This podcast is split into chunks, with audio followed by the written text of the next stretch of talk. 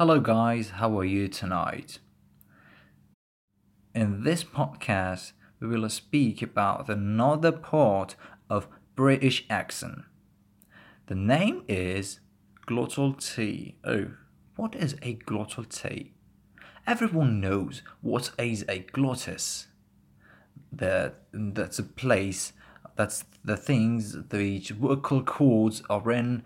The uh, the place is same, and also you can stock the air, the puff of the air in your throat, and there is stock in your throat.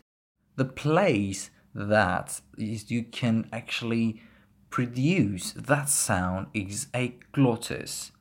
The vocal cords also in there. You can also make sounds like m eh, and eh, eh. In Arabic language. This is exactly like this. Uh, uh. In some words like empty, empty, empty, the first sound that you pronounce is uh, not empty. No, that is empty, empty, uh, uh. That is a glottis. That is a glottal, glottal sound. The phonetic of this sound is a question mark with no point in the bottom. That is just a question mark with no nothing. That is the symbol of glottal, glottal voice, which produced by glottis. Now, let's look at some words in British accent. Those words with T in the middle, T at the end, and other places, not at the first one. That those places you can glottalize them. Like the word water, water, water. If you want to glottal that T, it would pronounce like this. Water, water, water. Did you hear that? That is exactly the glottal T. Now another word. Comfortable, comfortable, comfortable. Just focus on the T. Comfortable. Now, comfortable, comfortable, comfortable. You can also say this and pronounce this like comfortable, comfortable. Just get rid of exactly the T. Now the next one is lighter, lighter, lighter. Do you remember the last course about don't pronouncing the R sound? Lighter, lighter. Now just glottalize the T in the middle.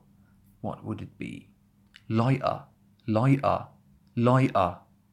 Just listen again. Lighter, lighter.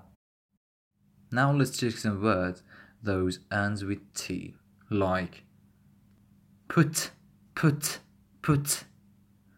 You have not to pronounce the T. Just put, put, put.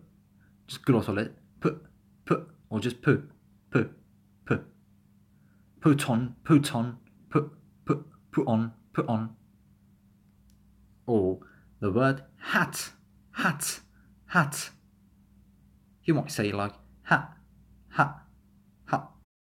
However, those words, those have two T in their one word, like patroit, patroit, patroit. How about this one? What would you say? Glottal both of them? One of them? That's not the problem. Whatever you want. Just patroit or just Patroit or just Patroit. But Pat Patroit is not so much uh, English. It's not so much natural. If you want to make it more natural, just glottal one of them, like Patroit, Patroit, or Patroit, Patroit. But I just mentioned Patroit is better.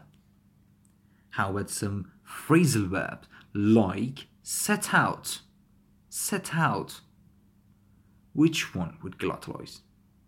Absolutely, the last one is better, like set out, set out, set out, or set out. Just get rid of the T. Set out. How about get on or get off or every phrasal verb with get? Would you allow to glottal the T like get on? Yes, why not get on? Get off, get off, get off my hand, get off my work. Yes, exactly. But you can also join the lost letter T to the next letter, to the first letter of the next let next word. Like get on, get on, no get on, no, it sounds like a robot. Just connect them, get on, get on, get on, get on, get on, or get on, get on, get off, get off, or get off, get off. I wish you enjoyed this podcast. To the next podcast. Bye bye. See you soon.